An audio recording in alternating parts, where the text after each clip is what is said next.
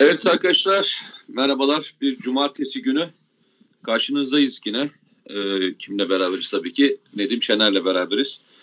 Memleket aşkına da bugün cumartesi günü. Çok sizin oradaki havalar nasıl bilmiyorum. Kapalı bulutlu bu toz, Afrika'dan gelen çöl tozu haberi vardı ya, galiba o etkili oluyor. Biraz böyle kızılımsı gri. Hafiften bizim İstanbul Bakırköy civarı. Geliyor yani, ben sana öyle söyleyeyim. O taraftan geliyorsa o çöker zaten. Biraz sonra çamur olarak yağar. Yani bilmiyorum. Yok, çamur olarak yağmadı. Yok ya, buraya. Oraya değil, buraya. Yani sizin oralarda neler oluyor bilemem ama diyor ya. Kanada uzak tabii yani. Bakırköy'e Kanada uzak kardeş. Tabii, oradan çöl rüzgarı gelmiyor değil mi? Tabii Kanada yukarıda yani. Kutba yakın olduğu için esinti daha farklı orada. Alıp aşağıya taşıyor, güneye. Hadi bakalım. Ama nasıl bak, görüyor musun? Söyleye seni Kanada'da yaşayan bir penguen haline bile getirebileceğim yakında. Penguen. Geçen gün öyle ya şimdi. Uyduruyorum işte. Penguen yok yani. Olursun. Bak hocam, zaten mesele algı operasyonunda olay budur. Olmayanı da yaratırsın. Yani Kanada penguen olduğunu da yani somon diyemeyeceğime göre penguen diyeceğim. Şimdi ve bir süre sonra bunu söyleye tekrar ede insanlar evet, Mete Yarar Kanada'da yaşayan bir penguendir noktasına gelecek. Geçen gün yayında Sayın Mesut Hakkı Ceşin, tabii sen Kanada'dasın, buradaki durumları anlamıyorsun deyince dedim ki ya, sadece şurada 4-5 programda söyledim bunu. Bir kere de iki kere de CNN'de söyledim ve en azından bir kişi üzerine etkili olabilmişim kardeşim, bak. Yaratabiliyorum yani. Mesut Hoca. Hı? Sana hatta diyor Mesut Hoca. Ben de gittim Kanada'ya yerleştim. O Alaska'ya yerleştim. Alaska'da bak, gördün mü ya, yani demek ki bak olabiliyor Mete. Olabiliyor yani. Evet, biraz şöyle bir merhabayla başlayalım. 11.33'te Korkmaz selam bırakmış, Leydün Ahar selam bırakmış. Necmettin Erten, İlknur Bozkurt, Ali Kır, Alper Türkmen, Organize Dünya, Mustafa Ustu, Atilla Kasar, Bayram Das, Alev Ada, Erdem Günaydın, İlker, Yesim Güvener, Bülent Demir, Mehmet, İdris Avşar, Mehmet Kekar yazmış, Cihan Türk Yılmaz, Halit Kay, Hidayet Söğüt, Gülnaz Baycan, Yasin An, Ahmet Sakarya, Numan Adobaşı, Veysi Durup, Halil Uçuk, Monora Zoro, Nuri Alper Kuşçu saydıysam özür diliyorum. Şu ana kadar selam. Herkese evet, teşekkür ederiz gerçekten. Selam. Evet, Sayın Nedim Şener. Geçen hafta Yusuf Alabar da M5'te de beraber çalıştığımız, mesai yaptığımız arkadaşımız güzel bir yazı yazdı. Türkiye'nin tarlalarını sürmüşler diye. Aslında biz bu lafı geçen haftalarda çok konuştuk ısrarla. Muhsin Yazıcıoğlu'ndan duymuştuk. Tabanıyla ilgili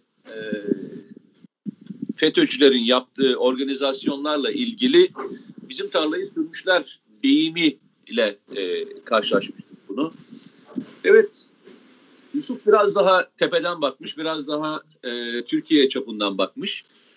Çok ilginçtir. Mustafa Varank, nereden çalıştır da söylüyorum. Mustafa Varank geçen gün Kanada'nın SİHA'lara, SİHA parçalarına, daha doğrusu almadığımız SİHA parçalarına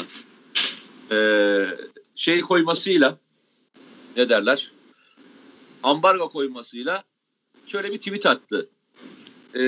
Çok sevinen kişilere bir duyuru şeklinde attı ve dedi ki, baktım ki çok sevinen var ama biz artık o SİHA parçasını kendimiz ürettik, zaten Kanada'dan almıyoruz şeklinde. Türkiye'de birçok olay oluyor, birçok yaşanıyor, arka arkasına yaşanıyor ve görüyoruz ki Türkiye'nin aleyhine olduğunda çok rahat bir şekilde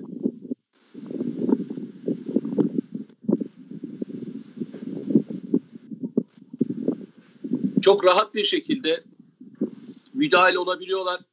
ve çok rahat bir şekilde bunlarla ilgili fikir üretebiliyorlar. Bu rahatlık nereden geliyor? Yusuf'un dediği gibi tarla sürmeden mi geliyor? Nereden geliyor? Bize biraz söylesene. Valla bu yani nasıl söyleyeyim, tarihsel bir durum. Bu hani düzeltilebilecek bir hastalık falan da değil. Bu böyle bir damar var. Ben de gerçekten Selçuk Bayraktar'ın mesajında Kanada'nın bu kararından sonra sevinenler var gibi cümleyi okuyunca yani aklıma işte tarihsel diyorum ya, işte Vecihi Hürkuş, Atatürk'ün uçak yapması için talimat verdiği, Kurtuluş Savaşı'nın kahraman pilotlarından, ulusal milli uçak sanayini kurabilecek kapasiteye sahip, yapmış, bunun örneklerini yapmış, uluslararası anlamda kendini ispatlamış. Daha sonra bunun Atatürk'ün vefatı, Atatürk'e rağmen nasıl baltalandığını kendi anılarında zaten okuyabiliyorsunuz. Ve Atatürk'ün ölümünden sonra projelerin nasıl yok edildiğini ve unutturulduğunu, tarihte unutturulduğunu gördük yani. Sonra işte yine mesela hani Demirağ neyi anlatıyor bize? Demirağ. 10. yıl marşında işte ülkeyi, değil mi? Demirağlarla ördük yeni baştan. Bu neye? O tarihlerde Atatürk'ün yine 3200 kilometre civarında bir demir yolu yapıyor Cumhuriyet. Ve bunun yarısından fazlasını, zannederim 2000 kilometresini de Nuri Demirağ yapıyor. O zaman soyadı kanunu yok da daha sonra zaten Demirağ soy ismini alıyor. Bundan dolayı alıyor yani. Şimdi bunlar bizim gençlerimize öğretilmeyen ulusal tarihimiz hocam. Bize öğretilmedi. Bize bunlar hiç öğretilmedi. Bize Mohaç Meydan Muharebesi, Sırp Sındığı anlaşması, işte falan filan tarihlerini sormaktan öteye geçmediler bizim orta eğitimde, tarihlerimizde. Bize bunları öğretmediler hocam. Bunu öğrettiğin zaman çünkü insanlar şunu soracaktı. Ya peki Vecihi Hürkuş'a ne oldu? Peki Nuri Demirağ'a ne oldu diye, akıbeti ne oldu diye sorarlardı. Sonra milli sanayi, milli savunma sanayinde Nuri Killigil, Enver Paşa'nın kardeşi, Kafkas Orduları Komutanı, Kafkas İslam Orduları Komutanı, tamam mı? Bakü'ye girmiş, o zaman 1918'de orayı kurtarmış. Bugün hala adı dağlarda yazılı bir kahraman. Bu adam gelmiş, Türk sanayi, milli savunma sanayini kurmuş, silah sanayini kurmuş. Ama ne oldu? Bir gece yarısı fabrikasıyla beraber havaya uçurdular. Yani söylemekten gerçekten acıyla söylüyorum bunu. Bulunabilen, vücudundan bulunabilen sadece başıyla ilgili parçalar bir küçücük kutuya, tabut demiyor, küçük kutuya sarılıp böyle defnedilebildi. Bak, ülkede ulusal ve milli adına ne yaparsanız yapın. Geçenlerde yine Hulki Cevizoğlu televizyonda söylemedi mi bas ya, Atatürk öldürüldü kardeşim diyor. Atatürk öldürüldü diyor. Bak, bu ülkede ulusal milli olan her şeye, onu bilmem, onu tarihçiler, bilim adamları, adli tıpçılar ispatlarlar ama ısrarla Hulki Cevizoğlu bunu söylüyor. Hiç duyuyor musunuz Atatürkçüyüm diyenlerden? Ya da Atatürk'ün kurduğu partiden, ya bir dakika, bizim kurucu, ülkemizin lideri, kurucusu, partimizin kurucusu, böyle bir iddianız var Hulki Bey, bir anlatın bakalım nedir diyen hiç merak eden duydunuz mu? Yok. Sonra ne geldi arkadan? 1960'larda. Devrim Otomobili. Filmlerini yapıyoruz. Hiçbir şey bilmiyorsanız filmini izleyin. Nasıl içeriden baltalandığını, yani yapılmış, yürüyen, çalışan bir otomobilin nasıl paramparça edildiğini, hani depolarda çürütüldüğünü, bugün sadece artık bir şey yapıldığını, bir hatıra gibi, geçmişe dair bir hatıra gibi. Oysa bundan ne zaman? 60'lı yılda, 62'den falan bahsediyoruz. Gel bu tarafa, 40-50 yıl önceki bir meseleden bahsediyoruz. Yani bir insan ömründen daha kısa bir olaydan bahsediyoruz. Ve Türkiye'nin nelere muhtaç olduğunu süreç içinde, sen 90'lı yıllarda o savunma sanayinde ne kadar zorluklar yaşandı. Hani 74 mesela Türkiye'nin Kıbrıs, 63'te yine Kıbrıs'a çıkarma yapacaksın, ona izin vermiyorlar. Muharip gemilerin yok, teçhizatın yok. 74'te yapıyorsun, ambargo koyuyorlar. Uçaktan lastik alamıyorsun falan. Bak Türkiye nerelerden nerelere gelmiş. Bugün dünya savunma sanayi dergilerine, dünya istihbarat örgütlerinin, devletlerinin, ordularının dikkatini çeken bir yere her gün bir haber okuyorsun. Türk ordusunun, Türk savunma sanayinin geldiği nokta. Yani şöyle düşün. Aslında Türkiye... savunma sanayi de Nedim. Çünkü şöyle söyleyeyim. Aslında savunma sanayi bir dal ama asıl gücünü sanayiden alıyor. Yani evet, sanayiniz yoksa savunma sanayiniz diye bir şey tek başına oluşamıyor. Yani biz bazen şöyle bir yanılgıya düşüyoruz. İnsanlarda da şöyle bir şey oluşmaya başladı. Ama bu ülkenin savunma sanayisi aldı başını gidiyor, diğerlerinde bir haltı yok. Yok abi, böyle bir şey. Değil, tabii. Yani TÜBİTAK bu projeleri nasıl geliştiriyor? Tabii. Yani bilim insanları nerede? İşte evet. SAGE'ler ve diğer kurumlar yalnızca şeye üretmiyorlar ki, savunma sanayini üretmiyorlar ki. Uzay sanayine de üretiyorlar. İşte ne diyeyim, uydular üretiyorlar. Tabii. Aynı şekilde dünyadaki yolcu uçaklarını üretiyorlar. Biz biraz savunma sanayi lafını çok sevdik. Çok güzel. Ama tehlikeli bir yere doğru da gidiyoruz. Yani yalnızca savunma ilerliyor.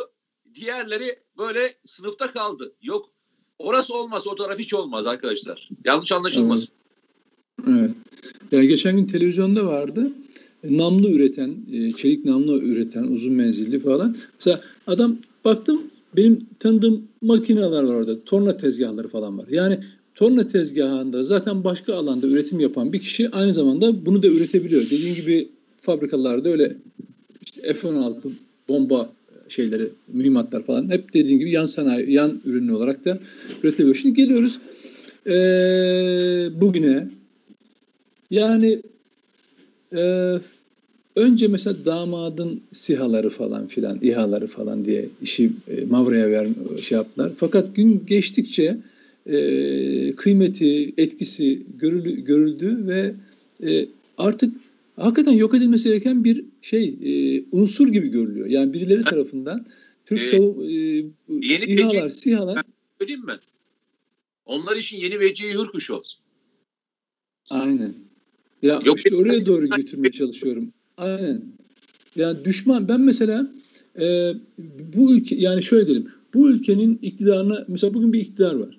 Yarın bu ülkenin iktidarına talip olan bir parti veya siyasetçiler veya mesela ne düşünüyorlar bu güvenlik sistemiyle ilgili? Bugünkü yapılan güvenlik sistemiyle ilgili ne, mesela tasarımları ne mesela?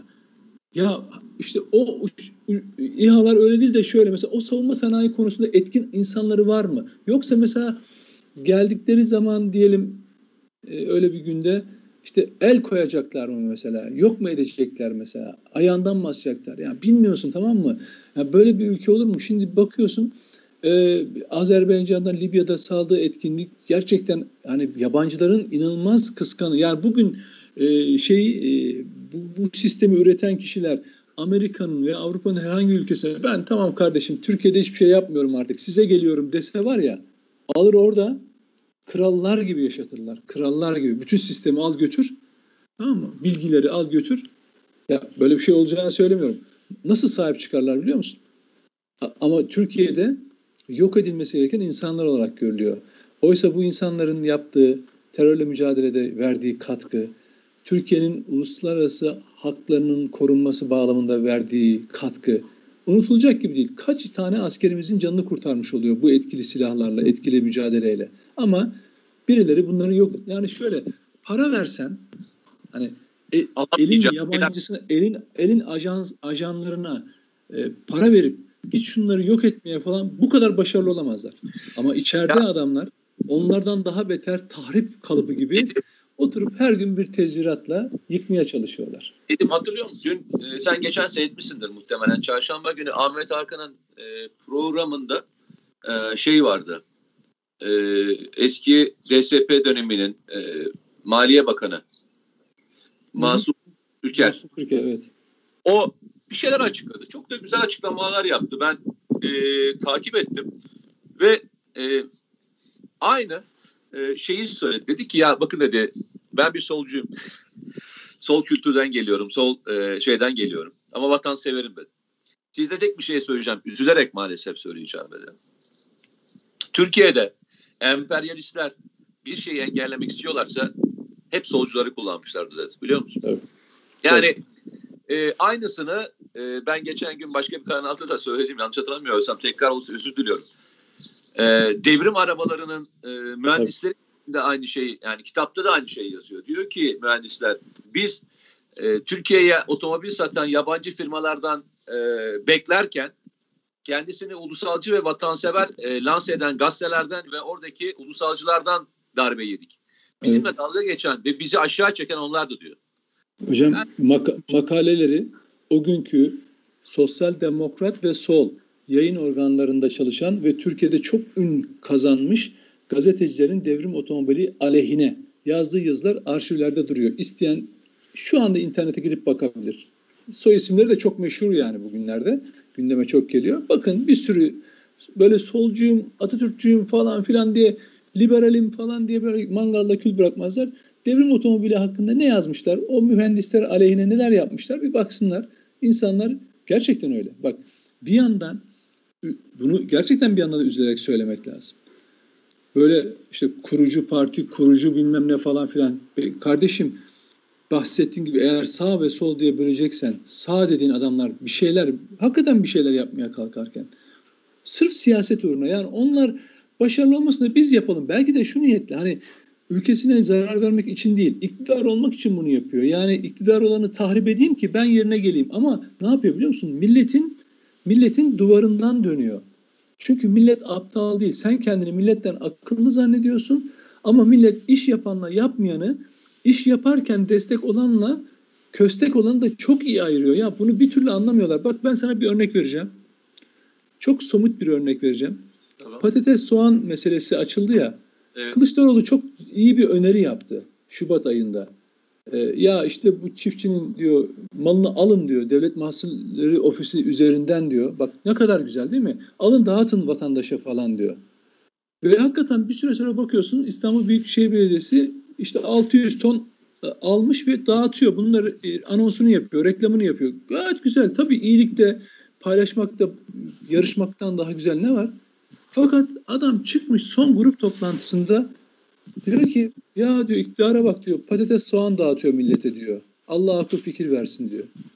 Ya arkadaş, hepimiz biliyoruz. Şimdi tarımsal üretimde bir yıl fiyatlar yüksek olursa çiftçi o ürüne yönelir. Yani patates kıtlığı vardır. Mesela bir hatırlıyorsun ki bir önceki yıl, evvelsi yıl olma sebeplerinden bir tanesi şu anlatayım bak. Oteller üreticiler çalışmadığı için çok az o değil. O yetmez. Bak o değil. Üretimle ilgili bir konu. Bir önceki yıl çok kalması bu. Yok bak şöyle söyleyeceğim. Patates bir önceki yıl. Ya onu söylüyor be kardeşim. Sen de bir itiraz etmeden bir dinle ya. Patates bak anlat. Bu sene oteller yurt dışından gelenler olmadığı için diyor patatesi normal alması gerekene satamıyoruz diyor. Elimiz o yüzden kaldı diyor. Sana bir şey söylüyorum, itiraz ediyorsun. Bak, dinle. Bak, dinle. Tarımsal üretimde fiyatlar yükseldiğinde mesela kıtlık var. Yani daha kıtlık derken mal bulamadığın zaman bir yıl patates 10 liraysa tamam, çiftçi ertesi yıl ona yönelir. Üretim artar, bu sefer fiyatlar düşer. Bu iktisatta örümcek ağı teorisi diyorlar buna, tamam mı? Şimdi hal böyleyken bu yıl geçen yılın fiyatlarını baz alıp üretici çok fazla ekim yaptığında ürün fiyatı düşüyor ve fazla meydana çıkıyor. Ve diyor ki bunu bir şekilde eritelim. Nasıl eritelim? İşte böyle eritelim falan. Sen de çok güzel Şubat'ta böyle bir öneri getirmişsin. Çıkıyorsun Nisan ayındaki grup toplantıda diyorsun ki yani işte vatandaşa patates dağıtıyor. Ya bir insan kendine yani yapıcı bir şeye bak, çiftçiye yarıyor. Çiftçiye yarıyor bu. Yani çünkü onu kurtarmıyor. Vatandaşa yarıyor bu. Şimdi sen böyle bir öneriyi ben ortaya attım diye sahiplenmek varken, ki bayram ikramiyeleri de böyleydi biliyorsun. Sahiplenmek varken oturuyorsun sırf laf olsun. Yani sırf o gün gündemde olsun, laf olsun. Birileri ağzına vermiş bu lafı. Böyle demiş, bunu söyleyin demiş grup konuşmasında. Kendi 2 ay önce söylediği lafı da unutturmuşlar. Çıkmış diyor ki ya diyor vatandaşa diyor, soğan patates dağıtıyor. Anlatabiliyor muyum? Bak çok basit. Hani devrim otomobile falan gitmeye gerek yok. Bizi bu ülkeyi bu yoruyor işte, biliyor musun? Soğan patates geç. Doğu Akdeniz'de niye yokuz dendikten sonra Doğu Akdeniz'de niye varız diyen şeylerden bahsediyoruz ya, sen soğan patates yani. Hadi yok, onu en basitinden anlatmaya çalışıyorum. Ya, Doğu Akdeniz'de niye varız? Evet. Doğu Akdeniz'de niye yokuz? Evet. Ya arkadaş, karar verin yani, var mı olalım mı, yok mu olalım? Yani gidelim mi, gitmeyelim mi? Gidersek ne yapalım? Hikayesinin içerisine yapalım. Ben ama şunu söyleyeyim ben. Şöyle Mete, bak bir şey söyleyeceğim. Biz şimdi Yusuf Bey'in yazdığı yazıdan başladık ya. İşte evet. Türkiye'deki bu tarla da sürülmüş. Şimdi bunu keşfetmek epey bir okumayı, epey bir özel araştırmayı gerektiriyor ve belli bir yaşanmışlığı gerektiriyor. Tecrübeyi de gerektiriyor. 50 yaşından sonra buna vakıf oluyorsan, ilgi alanında oralarsa, bu ülkenin nasıl tarlasının sürüldüğünü, beyinlerin, affedersin, ifal edildiğini ve bunun farkında bile olmayan kuşaklar olduğunu fark ediyorsun. Bunun bir tek yolu var, ilacı var kardeşim. Hafızayı hep diri tutacağız ama önce bir hafızayı oluşturacağız. Biz ulusal sanayimizin kendi içimizden nasıl baltalandığını ve ihanete uğradığını anlatmazsak, anlatılmazsa bir takım kitapların köşelerinde, bazı kitaplarda eksik fazla anlatımlarla bir hafıza oluşturmaya kalkarsın ve sahte, mesela Atatürk'ün ismini kullanan sahte Atatürkçülerden yeni hikayeler okursun. O yüzden Vecihi Hürkuş'un başına ne geldiğini, Nuri Demirağ'ın başına ne geldiğini, Nuri Killigil'in niye öldürüldüğünü, nasıl bu insanların batırıldığını, tesislerinin kapatıldığını ve bunun yaparken de bürokrasi ve devletin gücünün kullanıldığını, yabancıların arkadan bütün bu senaryoyu yazdık ve çizdiklerini anlatmazsak kardeşim, biz bugün Bayraktar'ın başına gelenin, bu ülkenin sürülmüş topraklarının neler ekilmeye çalışıldığının, çünkü o toprağa boşuna sürmüyorlar Mete, toprağa sürüyorlar, bir şey ekecekler, ihanet ekecekler. Yani sürmeden öte bence ekmişler. Tabii. Biçiyorlar bence.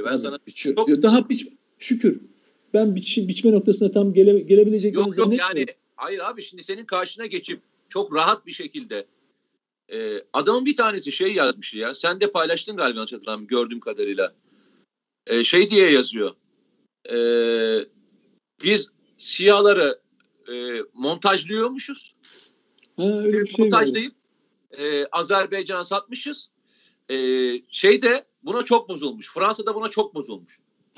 Yani %93'ü Türkiye'de yerli ve milli üretilen bir malzemenin, evet, dünyada yani bu oran yoktur, SİHA'larda %93 oranı yoktur. Evet. Adam diyor ki Türkiye'de bunları montaj etmişiz. Böyle bir alet yokmuş. Ya. Adamlar köşe yazar ya. Sen ne diyorsun? Hocam sorma, şeyde Ukrayna'da diyor sanayide yapılıyor bunlar ya falan filan diye dalga geçiyor, tamam mı? Hadi, motorlarla ilgili. Yani... Diyanar'da satılıyordu da. Hatırlasana, drone diye satıyorlar dedim. Evet. Değil mi? Drone diye, evet. Yani o kadar drone diye satıyorlar ki Fransa ile Almanya bunu yapabilmek için 10 yıllık bir plan dahilinde yaklaşık birkaç milyar euroluk yeni bir fon oluşturdular. Değil mi? Ama bunu Diyanar'da yapmış. Adamlar almayı unutmuşlar. Niye? Çünkü onlara Diyanar diye bir yer, evet, yok. Bak şunu anlarım dedim. Geçmişte konuşulanların bugün karşılığı olmamasını anlarım. Çünkü zaman insanı olgunlaştırır, insanı bazen başka yerlere götürür. Zaman zaman konuşması ortaya konur. Sayın Kılıçdaroğlu'nun Sabiha Gökçen Havalimanı ile ilgili, hatırlıyor musun? Evet, evet. Ya bu boş havalimanı... Uçak inmeyen yere niye havalanı yapıyorsun diyor. Para yapmışlar falan diye. Bak bunu anlarım. Cümle şöyleydi. Uçak inmeyen yere niye havalanı yapıyorsun diye. Şimdi... Havalanı yapmazsan inmez çünkü uçak. O zamanki şartlarda bunu söylersin. 10 sene sonra bundan farklı da söyleyebilirsin. İnsan gelişir. Bunun aynısını Sayın Cumhurbaşkanı da Kanal İstanbul için geçmişte yaptırmayacağım deyip şimdi yaptırması gibi. Bunu anlarım bak. Bunlar aldıkları görevler, yıllar, daha sonraki birikimlerle değişebilir. Ama abicim ya, bir ay önceyle bir ay sonrasının söylemi değişir mi ya?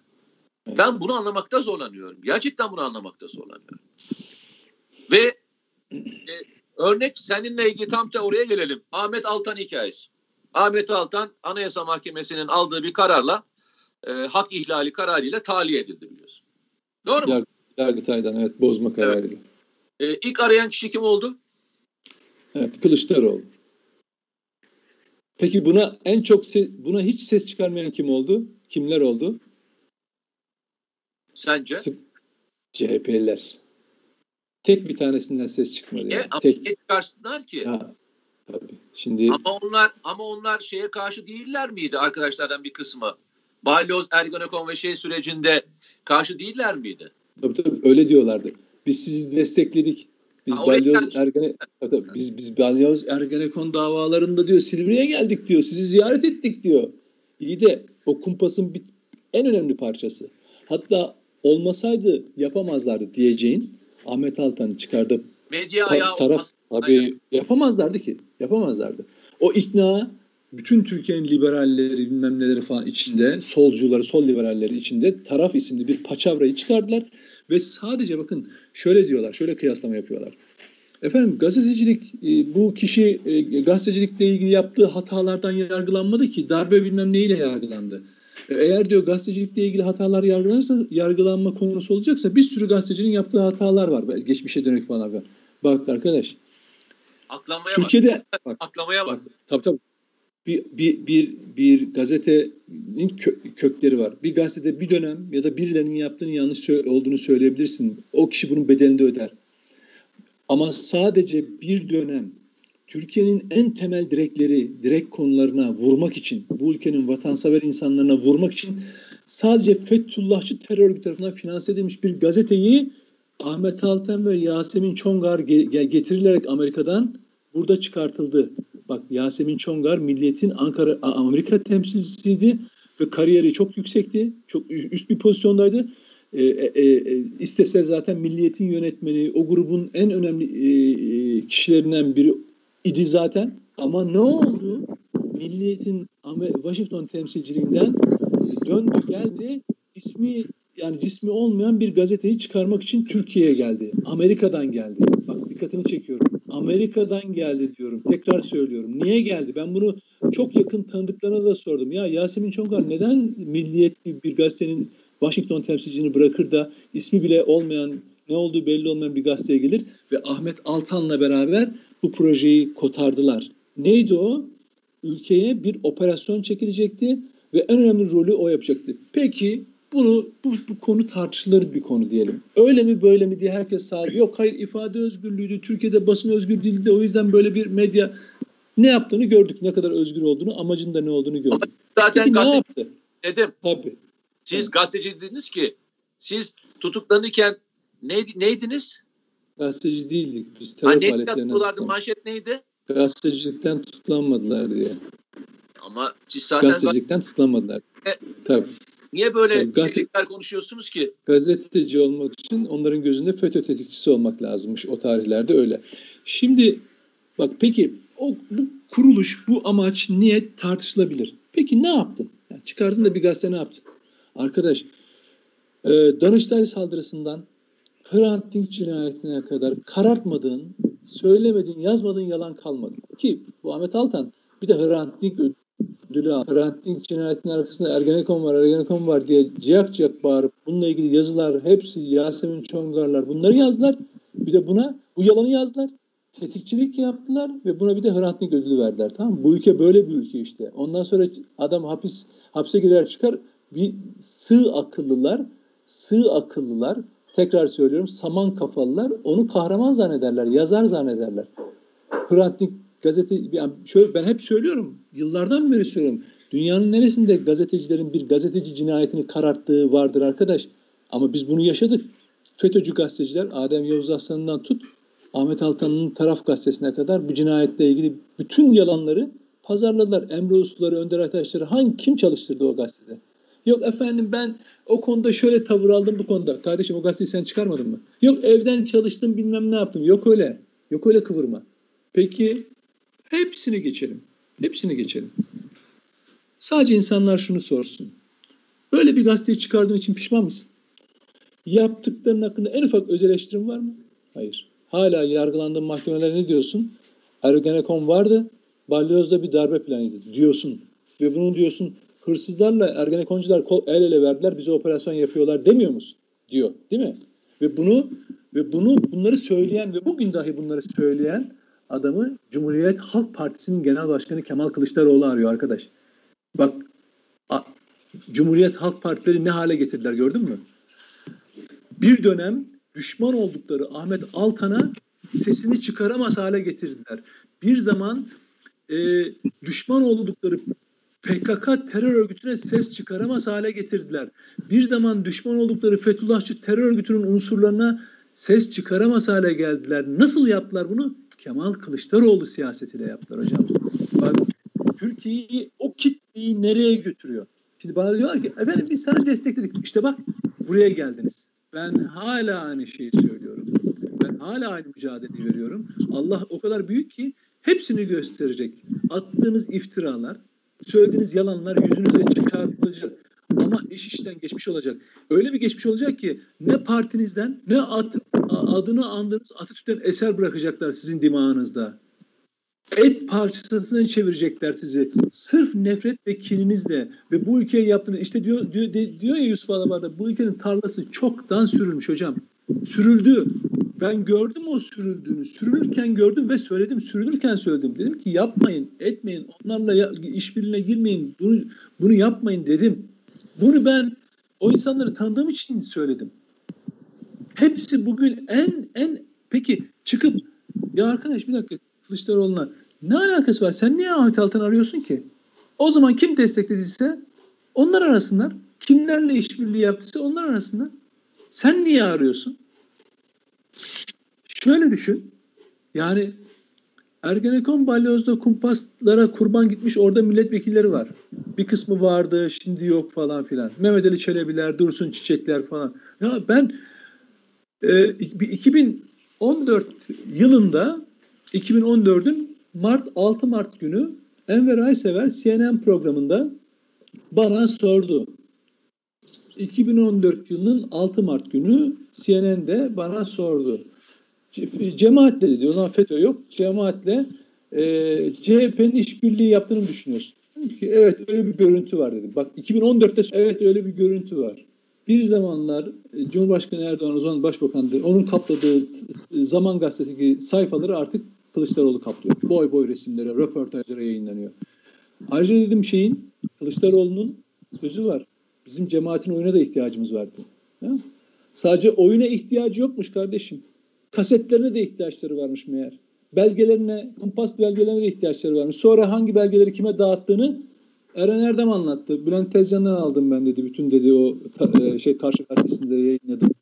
17-25 Aralık, o 25 Aralık'la ilgili MİT Müsteşar'ın görüntüleri olan görüntüleri falan. Oradan aldım dedi. Sadece oyuna ihtiyacı yokmuş.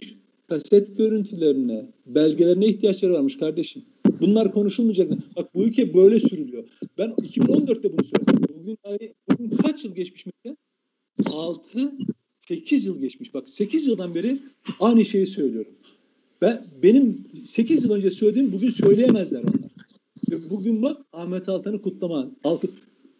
2018'di galiba. Adana'daki mitingde Nazlı Ilıcak için, Ahmet Altan için o kitlesini alkışlatmadı mı? Hani diyorlardı ya, bir Silivri'ye gittik, şöyle yaptık, duruşmalara gittik. Bak gün gelir senin Nazlı Ilıcak için, Ahmet Altan için alkışlatırlar kardeşim. Maymuna dönersin. Seni maymuna çevirir siyasetçiler. Bak bunu herkese söylüyorum. Ben nasıl HDP seçmenine aklımda olanı ve fikrimde olanı söyledim, onlara da söyleyeceğim. Çünkü senin siyasi ihtirasının kurbanı olmayacak bu ülke. Bak buradan nereye geleceğim biliyor musun? Gözlemliyorum. Bu ülkenin gerçek vatanseverleri. Hiç pabuç bırakmayın. Vecihi Hürkuş'u yiyenler, Demirağları, Devrim Otomobili mühendisini yiyenler bu kez başarılı olamayacaklar kardeşim. Bak öyle güçlü bir toplumsal yapı var ki sen bakma. Aha en son ne oldu? Erkan Oğur çok değerli bir müzisyen. Çok değerli bir müzisyen. İbrahim Kalın'ın bir bestesine ya da işte türküsüne düzenleme yapmış. Abi Twitter trolleri, Twitter'da kendine solcuyum molcuyum diyenler adama diz çöktürdüler kardeşim ya. Erkan Oğur gibi bir kara ya. Benim gözümde müzik bak. Ya bak. Müzik evrenseldir dedim. İddia ediyorum. Bak. Lütfen. Ben de müzikte böyle kaleler vardı, tamam mı? Müzikte ekoller vardı. Yani kaledir bu adam. Adama yapmadıkları hakaret kalmadı ve Erkan Oğur gibi bir isim, ben de hata yapmış olabilirim, ben de zaten içimden bir ürperdim falan filan. Adamı bitirdiler bak. Onu yaparak değil. Bu özrüyle adam aslında. Onların gözünde zaten bak o haberlerin yayınlandığı sosyal medyadaki alttaki yorumlara sen zaten bittin.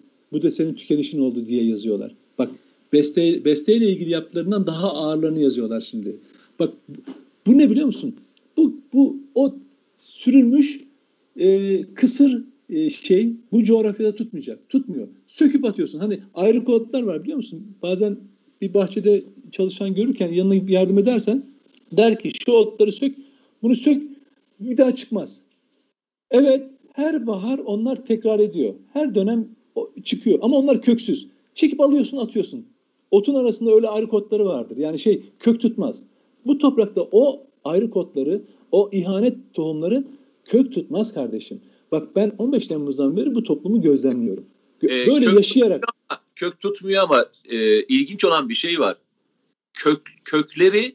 Kökleri zehirliyor, farkında değilsin. Yani sabahtan beri neyi konuşuyoruz? Bahçıvan diyor ki Vecihi Hürkuş'u o köksüzler bitirdi. Bak, ben de sana atmaya çalıştığım şey o. İşte bak ben de şunu söylüyorum. O köksüzleri zamanında sökülebilseydi. Küçümseme. Şunu söylüyorum. Küçümsemiyorum zaten. Bak diyorum ki ben sana 15 Temmuz'dan bu tarafa söylüyorum. Artık öyle değil.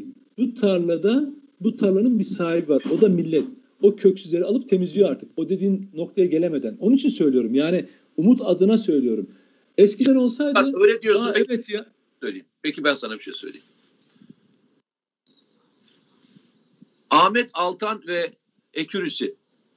Nasıl oluyor da onlara en çok karşı olan grubu bu hale getirdiler? Yani sustular. Ben sana soruyorum o zaman. Hadi soruyorum. Nasıl oldu? Ama bu bir süreç. Bu bir başarı değil. 8 yıllık... Bu bir başarı değil mi? Hayır değil. Neden? Bak hayır. Bak şöyle. Şundan dolayı. O yüzden 24-25 yapamıyorsun işte. Bak siyasette de 24-25 yapamıyorsun. Daha da geriye gidiyorsun. Ve en kötüsü ne oluyor? Sen diğer ayrık otlarla öyle ayrık otlarla yan yana geliyorsun ki onlar da onu zehirliyor. Öyle değil. Bak eğer şöyle olsaydı 25, 26, 27, 28, 30 dedin tamam toplumu zehirliyor. Hayır arkadaş toplum yemiyor.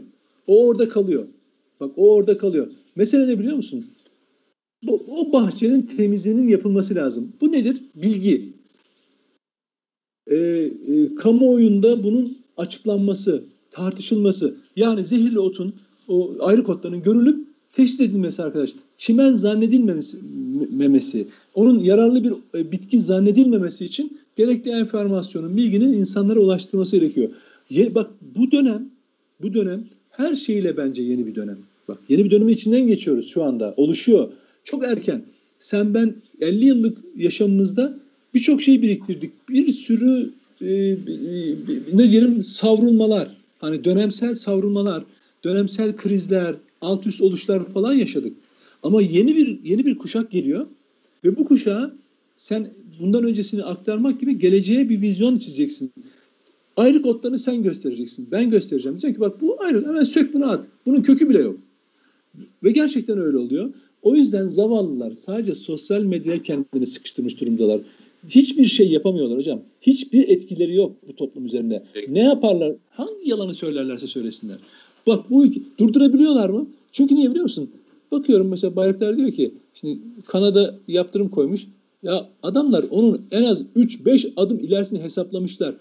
Yani ben bir kabloyu bile alıyorsam, yapıyorsam bu yarın bunun plastiğini, bakırını bilmem alamazsam ben ne yaparım?